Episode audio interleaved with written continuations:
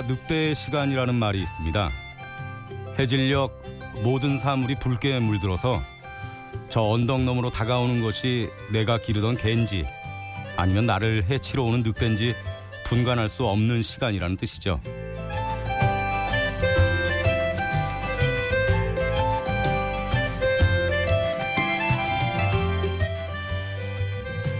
심야 라디오 DJ를 부탁해. 저는 개와 늑대의 시간, 어떤 이름을 붙이면 좋을지 모를 시간을 살고 있는 노기환입니다.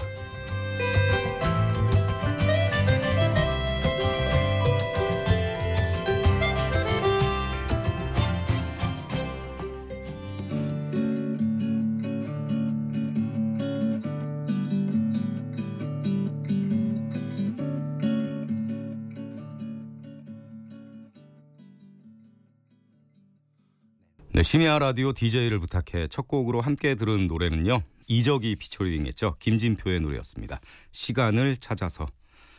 개와 늑대의 시간이라는 말을 오프닝에서 말씀드렸는데 사실은 개와 늑대의 시간은 황혼을 얘기하는 거잖아요. 해질녘. 그럼 새벽 3시부터 4시까지는 어떤 이름을 붙이면 어울릴까 뭐 이런 생각이 들었습니다. 네. 깊은 밤 3시는 좀 낮게 깔리는 시간이 아닐까 싶어요. 네, 공기도 어둠도 마음도 그래서 좀 우리 내면을 들여다보기에 적당한 시간이 이 새벽 3시가 아닌가 싶습니다. 그리고 이 시간에 여러분과 함께 네, 라디오를 통해서 만나게 돼서 네, 정말 반갑습니다. 노기환이라고 이름만 말씀드렸는데요. 네, 강원도 강릉에서 왔습니다. 네, 강원도 강릉에 살고 있는 43살 아저씨고요. 음, 아들을 하나 두고 있어요. 네, 아마 지금 강원도 쪽에서 음, 라디오를 들으시는 분들은 어, 어, 여기서 많이 듣던 목소리인데 어, 참 익숙한 목소리다. 뭐 이렇게 생각하시는 분들도 있으시지 않을까 싶어요. 네. 강원도 MBC에서 라디오를 10년 넘게 진행한 네, 어, 프리랜서 MC입니다. 네, 라디오 프로그램을 오래 진행했고요. 그리고 지금은 음, TV 프로그램 네, 강원도에만 나가는 프로그램인데요. 어, 동네방네라는 프로그램 네, MC로 또 활동을 하고 있습니다. 네. 어, 프로그램 얘기를 한 건요. 음, 강원도에 계신 분들 좀 많이 봐주십사. 네. 어, MBC를 통해서 토요일 아침 네, 8시 45분에 네, 방송이 되고 있습니다. 근데 사실 토요일 아침 8시 45분은 아침마당이 하는 시간이거든요. 그래서 많은 분들이 네, 어, 토요 아침마당 가족이 부른다를 이렇게 애시청하고 계시죠. 어, 얘기가 좀 이상한 데로 흘렀는데요. 네, 어찌됐건 저는 강원도 강릉에서 온 네, 강원도에서 나름대로 어, 꽤나 상당히 매우 어, 인기가 있는 어, 그런 방송입니다. 네. 제 앞에 담당 PD께서 계신데요. 음, 계속 저를 좀 비웃고 계세요. 예, 예, 예. 뭐 이해하고요. 네.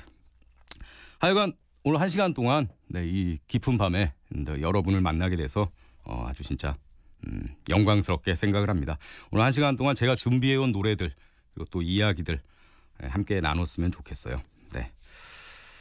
네. 준비한 노래는요. 음, 제가 개인적으로 학창 시절에 라디오에서 듣고 처음 듣고 아주 매료된 노래를 준비했어요. 랜디 크로포드의 원곡을 이소라 씨가 리메이크한 곡입니다. 이 랜디 크로포드의 노래가 우리나라에서 거의 유일하게 히트한 곡이에요.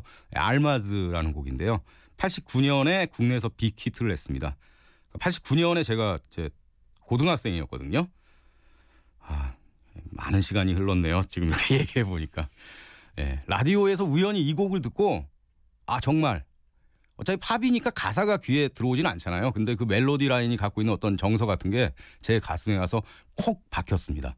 예. 그래서 그때는 뭐 인터넷이 있던 시절도 아니었기 때문에 어, 서점에 가서 네. 예전에는 막 800페이지, 900페이지 정도 되는 팝 아티스트 대사전 막 이런 책들이 있었거든요. 예. 그걸 찾아서 이렇게 이 곡에 대한 정보를 들었던 그 시절이 생각이 나네요. 어, 이 곡을 2010년에 이소라 씨가 팝 리메이크 앨범을 어, My One and Only Love라는 앨범을 내면서 수록을 했어요.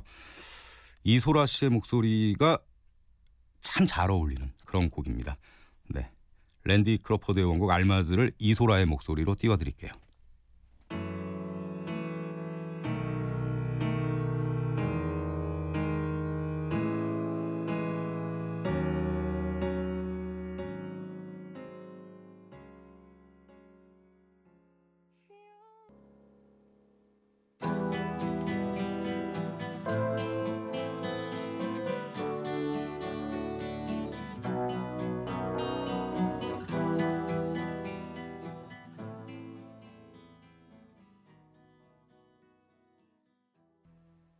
네, 이소라의 노래 알마즈에 이어서 주다스 프리스트의 어, Before the Dawn 띄워드렸습니다. 노래 두 곡 이어서 들으니까 두 곡이 마치 한 곡 같은 그런 느낌이 드는 것 같아요. 네, 알마즈란 여자가 있는데 아, 새벽이 오기 전에 제발 떠나지 말라. 새벽까지는 좀 기다려달라. 네, 이렇게 좀 자연스럽게 연결되지 않나 싶어요. 네, 깊은 밤은 이렇게 쓸데없는 생각을 많이 하게 만드는 음, 그런 힘이 있는 것 같이 있는 것 같습니다. 네. 좀 너무 근데 예전 올드 팝을 선곡했나요? 네. 예, 예, 고맙습니다. 어, 절기로 벌써 소설이 지났잖아요. 음, 겨울이 오는 걸 좀 더 밀어두고 싶은 그런 음, 마음인데요. 가을이 가는 게 좀 아쉽잖아요. 예. 이 가을을 제대로 즐기지도 못했는데 벌써 겨울이 온다고 생각하니까 더 좀 마음이 조급해지는 것 같기도 하고 쫓기는 것 같기도 하고 네 그렇습니다. 가을을 또 심하게 타고 더 심하게는 좀 가을 아리를 하시는 그런 분들도 있죠. 가을은 이렇게 위에서 내려오는 기, 계절이잖아요. 단풍도 산 꼭대기에서 산 밑으로 내려오고 네, 북쪽에서 남쪽으로 내려오는 그런 계절이죠.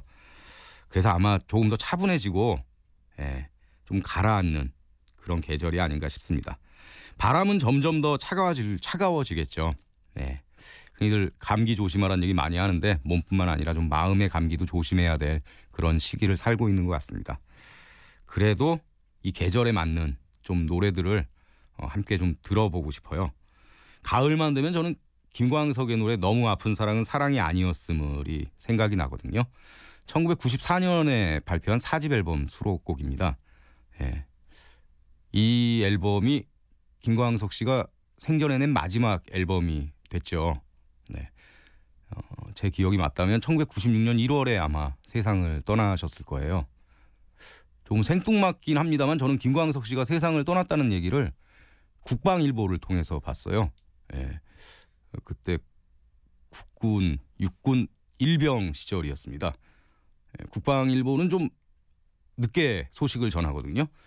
그래서 이렇게 세상을 떠나신 걸 국방일보로 보고 그 당시에 정말로 충격을 많이 받았던 어, 저와 비슷한 연배이신 분들은 아마 20대 때 김광석 씨의 음악을 들으면서 예, 많은 추억을 쌓으셨었을 거예요. 저도 물론 그랬고 그래서 참 충격을 많이 받았던 네, 그런 기억이 있습니다.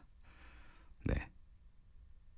그리고 그해 가을에 네, 휴가를 나왔었거든요. 동숭동이었어요 대학로. 예, 늦가을에 휴가를 나왔는데 마로니에 공원쯤 거리에서 이 노래가 이렇게 울려 퍼지는 거예요. 가을새와 작별하듯 이 부분의 가사가 마음이 너무 아팠습니다. 정말로. 네. 물론 그 당시에 휴가 나와서 만났던 여자친구와 이렇게 좋은 시간을 보내지 못했던 그런 개인적인 추억도 겹치면서요. 네. 오랜만에 이 노래를 함께 듣고 싶습니다. 그리고 그 다음 곡으로 준비한 노래는요. 음, 윤미진의 노래 마음아 미안해라는 곡이에요. 윤미진 씨라는 가수는 좀 생소하실 수도 있을 텐데요. 어, 예전에 노래 운동을 했던 그 노래패 꽃다지 출신의 어, 여성 싱어송라이터입니다. 네. 어, 작년에 솔로 앨범 4집을 발표했고요. 그 4집 앨범 타이틀곡이 바로 이 마음아 미안해라는 곡이에요. 김광석 씨도 노래를 찾는 사람들로 네, 노래 운동을 했던 그런 분이죠. 두 분의 음악을 좀 이어서 들으면 네, 또 어떤 연결되는 정서가 있지 않나 음, 그런 생각이 듭니다. 어, 너무 아픈 사랑은 사랑이 아니었음을 듣고요.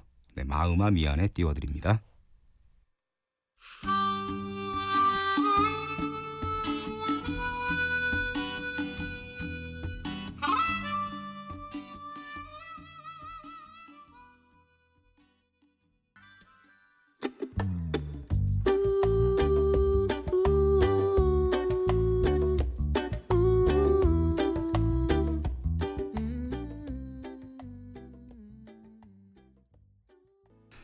김광석 너무 아픈 사랑은 사랑이 아니었음을 윤미진 마음아 미안해. 네. 이번엔 제 아내 신청곡을 준비했는데요. 음, 40살의 아내를 만나서 41에 결혼을 했고 작년에 아들이 태어났습니다. 그리고 일주일 전에 아들내미 돌잔치를 했거든요. 네. 아내의 신청곡을 준비했어요. 오늘 온다 그러니까 이 노래를 꼭 틀어달라고. 네. 어, 안 나오면 집에 올 생각을 하지 말라고 윤종신의 노래 Oh My Baby 네, 준비했습니다. 내 손가락 움켜쥐던 게 네가 내게 했던 첫인사인 것 같아 라고 노래가 시작이 되죠. 이 노랫말이 별거 아닌 얘기인 것 같은데요. 이 진짜 잔잔한 감동이 있는 노랫말이에요. 어, 진짜 아들 태어났을 때 그 갓난아기에게 손가락을 하나 주면 그 손가락을 꽉 움켜쥐잖아요. 아마 윤종신 씨도 어, 좀 늦장가 간 후에 예, 아기를 낳고 그때 느꼈던 진솔한 감정을 이렇게 가사로 풀어낸 게 아닌가 어, 그런 생각이 듭니다. 이 노래 듣기 전에요. 음, 제가 일주일 전에 그 돌잔치 했었다 그랬잖아요. 돌잔치 가보신 분들은 다 아시겠지만 돌잔치 시작할 때 성장 동영상이라 그래서 예, 한 7, 8분 정도 이 1년 동안의 그 아기의 어떤 음, 인생 예, 그걸 담아서 보내주거든요. 그 성장 동영상 맨 마지막에 제가 어, 자작시를 하나 발표했었습니다. 네, 그거를 이 자리를 빌려서 꼭 읽어드리고 싶네요. 네, 어, BGM 같은 거만 뭐안 까셔도 되고요. 네, 편집 안 해주셔서 안 하셨으면 좋겠어요. 예. 어, BGM 깔아주셔도 됩니다. 예, 예.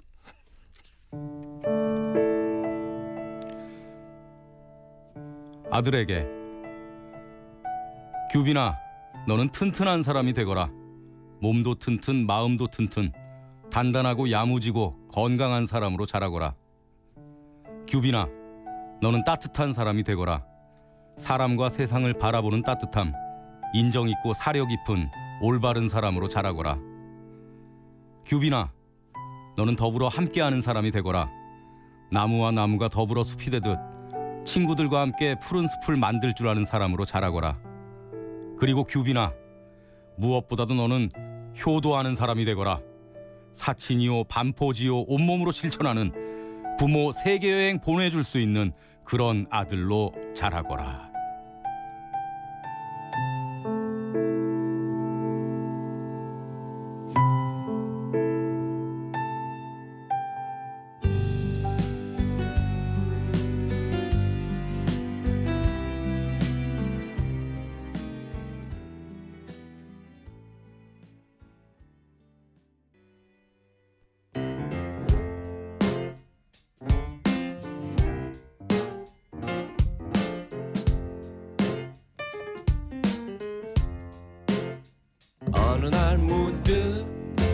따뜻한 바람이 네가 보낸 걸까? 네 냄새가 나참 향기롭다. 참 오랜만이다. 보고 싶다. DJ를 부탁해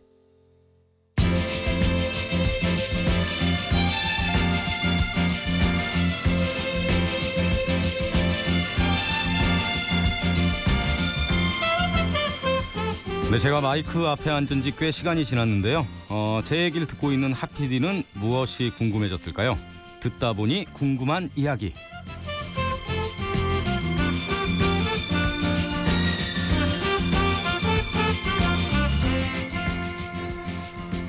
네, 듣다 보니 궁금한 이야기. 이 코너는 말 그대로 지금 콘솔 앞에 앉아 있는 네, 담당 PD 도로시 하피디가 어, DJ의 얘기를 듣다가 생긴 의문, 질문, 의혹, 의심, 기타 등등 네, 직접 물어봐 주시는 그런 시간입니다. 어, 우리 하피디님 오늘의 듣다 보니 궁금한 이야기는 뭔가요? 아니 도대체 아직 돌밖에 안 된 친구한테 네, 세계 여행을 요청, 요구해도 되는 겁니까? 어차피 모르잖아요. 하지만 나중에 이제 자라면서 본인의 그 돌잔치 영상을 보겠죠. 그때 알게 되겠죠. 뜨끔하겠군요. 네. 뜨끔하지 않게 키워야죠. 아. 아, 저걸 실천해야 되겠다. 이렇게 마음 먹는 아이로 키워야죠. 예, 아니 예. 저는 그 아들에게 주는 시가 너무 처음에는 약간 감동적이어서 네, 아 잔잔한 삐지를 깔길 잘했다라고 생각하면서 이제 예, 음미하면서 듣고 있었는데 갑자기 마지막에 세계 여행 얘기가 나와서 네. 여운이 가시질 않고 아. 있습니다. 문학적으로 반전 효과죠. 예, 네. 그 궁금한 게요. 예. 그러니까 강릉 지역에서 굉장히 오래 어떤 사랑받는 방송인이시잖아요. 음, 원주 MBC에 있었고요. 예, 예, 원주 예, MBC. 삼척 MBC에서 방송했고요. 아, 그렇군요. 예. 예, 예. 그쪽 지역에서 굉장히 사랑받는 방송인으로 이제 올해 꽤 오래 활동을 하고 계시는데 부끄럽습니다. 그러니까 그쪽에 어떤 사시는 분들이 많이 출연도 하시고 방송에 그렇잖아요. 그쵸. 예, 그럼 좀 기억에 남는 뭐 어떤 출연자나 네. 이런 분들이 많으실 것 같은데 네. 어떤가요? 기억에 남는 출연자라기보다는요. 예전에 이제 그 정호의 망곡을 진행을 했던 초창기였는데요. 네. 어, 그 전 DJ 진행자가 정호의 망곡에서 팝하고 가요를 다 섞어서 선곡을 하더라고요. 근데 정호의 망곡은 가요 프로그램이고 제가 또 팝에 대한 지식이 굉장히 얕기 때문에 음, 아, 아까 보니까 꽤 네. 하시던데요. 네. 아니에요, 아니에요. 네. 얕아서 어, 방송을 제가 한 일주일 정도 진행한 다음에 앞으로는 가요만 듣겠다 이렇게 말씀을 드렸어요. 가요만 들으니까 팝을 음. 신청하지 마라. 아, 예. 금지. 아, 그렇죠. 이제 금지. 앞으로는 정호의 망곡은 가요만 듣는 프로그램으로 아, 프로그램의 정체성이 바뀌었다. 네, 네. 그러니까 앞으로는 신청하지 마라. 예. 이렇게 얘기를 했어요. 음, 그런데도 꼭 팝을 신청하는 분들이 있잖아요. 그쵸. 그러니까 이제 제가 그거를 계속 얘기하다 보니까 짜증이 나잖아요, 저도. 똑같은 얘기를 몇 번씩 해야 되니까. 그리고 짜증이 났는데 어떤 분이 어, 아서터 유니온의 노래를 신청한 겁니다. 네. 인디 밴드잖아요. 예. 근데 저는 그게 팝 그룹인 줄 알았어요, 그 당시에. 아, 화를 내셨어요. 그래서 팝은 선곡이 안 된다고. 가요만 듣는다고. 이렇게 말씀을 드렸는데 네. 어, 그분이 다시 문자를 주셨어요. 어, 저형 형. 가요인데요. 네, 그래서 제가 100배 사죄했던 어, 그런 기억이 납니다. 네. 어, 그러니까 진행하는 사람으로서 굉장히 어떤 그 무식함 어, 이런 게 아주 백일화에 드러난 순간이어서 어, 제가 나름대로 방송하면서 어, 늘 교훈으로 삼는 네. 예, 예. 경거망동 하면 안 된다. 오늘 아스토 유니온 한번 트셔야겠는데요. 그 다음부터 저는 아서토 유니온 지금 이제 뭐 네. 멤버들도 다 다른 밴드로 갔잖아요. 예, 어, 예, 잘, 예, 잘 예. 알고 계시네요. 그 다음에 제가 알아봤죠. 예, 그렇기 때문에 오늘은 선곡하지 않습니다. 알겠습니다. 예, 예, 예, 예. 말씀 감사합니다. 네. 아, 네. 질문 끝인가요? 예, 지금까지 어, 도로시 하피디였습니다. 네. 심야 라디오 DJ를 부탁해 홈페이지를 보니까 음, 꿈에 대해서 좀 얘기를 했으면 좋겠다 뭐 이런 음, 공지 같은 게 있더라고요. 사실 꿈이라는 단어는 이게 좀 거창하고 좀 손에 잘 안 잡히고 뜬구름 잡는 것 같고 좀 실체가 없는 것 같고 막 그렇잖아요. 예. 사실 저는 개인적으로 꿈이라는 단어를 별로 좋아하지는 않습니다. 예. 저는 무언가 꿈을 갖고 뭔가 계획을 아주 촘촘하게 세우고 그런 일상을 별로 좋아하지 않아요. 물론 뭐 사람마다 다 다르겠지만 특히나 우리나라 사람들은 좀 미래의 행복을 위해서 현실의 행복을 너무 유보하면서 사는 게 아닌가 예, 그런 생각이 들면서 그렇거든요. 예. 어, 저는 꿈 하면은 대학 시절 떠오르는 한 가지 음, 기억이 있어요. 예. 어, 제가 그 97년 무렵 IMF 구제금융 즈음에 이렇게 어, 졸업을 하게 됐는데 그 당시 상당히 어려운 상황이었죠 모두들. 예. 근데 제가 굉장히 불성실한 학생이었어요. 예, 수업에도 잘 안 들어가고 예, 뭐 교수님한테 말대답 잘하고 막 그런 학생이었는데 하루는 어떤 교수님께서 저를 보면서 굉장히 굉장히 좀 한심하다는 그런 표정으로 니는 꿈이 뭐나? 네, 이렇게 여쭤보셨습니다. 예. 그때 제가 생각하지도 않았는데 이런 대답을 했어요. 굉장히 참 지금 생각해도 좋은 대답이었던 것 같습니다. 행복한 소시민이 되고 싶습니다. 이렇게 얘기했거든요. 지금도 그렇지만 그 당시에도 소시민이 행복해지기에 참 어려운 그런 사회 상황이었고 예, 그래서 저는 지금도 누가 저에게 내 꿈이 뭐냐 너의 꿈이 뭐냐 그러면 소시민으로서 그냥 행복하게 살고 싶다 네, 이렇게 얘기를 해요 결국 우리가 사는 건 행복해지기 위해서 사는 거잖아요 오늘보다는 내일이 좀 더 행복해질 거라는 그런 기대 희망을 갖고 사는 건데 그런데 그런 기대나 희망의 희망의 근거를 그냥 개인에게 모두 맡기고 어, 개인이 모두 책임져라 이렇게 얘기하는 공동체는 너무 가혹하잖아요. 근데 그 이렇게 가는 것 같아요, 자꾸 우리 공동체가. 그래서 점점 소시민이 좀 행복해지기 힘든 그런 사회로 가는 것 같은데요. 선량한 이웃들이 좀 더 많이 행복해지고 저를 포함해서요. 예, 나를 포함한 좀 평범한 그런 사람들이 조금 더 행복해지는 그리고 그게 좀 더 구조나 공동체가 그 행복의 근거 같은 걸 네, 시스템 차원에서 좀 마련해주는 그런 게 바람직하지 않나. 네. 그런 생각을 꿈이라는 단어를 생각하게 되면 하게 됩니다. 예. 오, 이상하게 자꾸 횡설수설하게 되네요, 제가. 음, 지난 봄에 이승환 씨가 낸, 낸 앨범 가운데 한 곡 준비했어요. 네. 함께 있는 우리를 보고 싶다.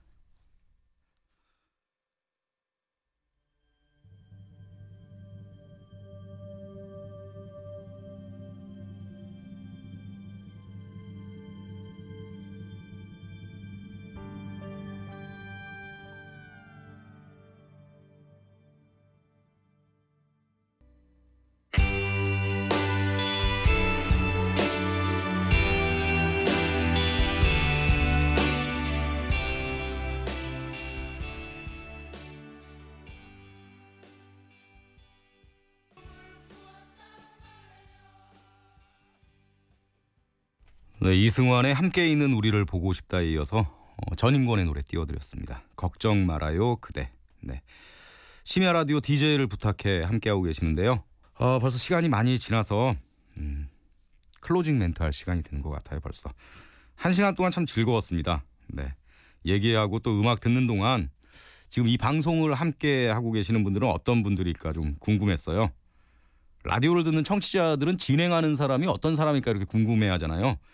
근데 진행자도 뭐 문자 메시지나 사연을 보고 혹은 또 지금 방송을 듣고 있는 이들은 어떻게 생겼을까 뭐 이렇게 궁금해하기도 합니다. 네.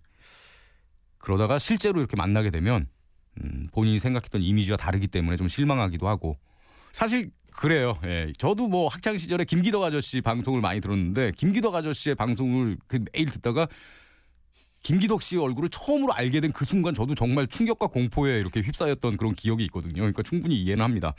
하지만 저도 강원도에서 그랬던 경험이 있는데요. 이게 또 어떻게 보면 네, 라디오가 주는 또 하나의 뭐 매력이겠죠.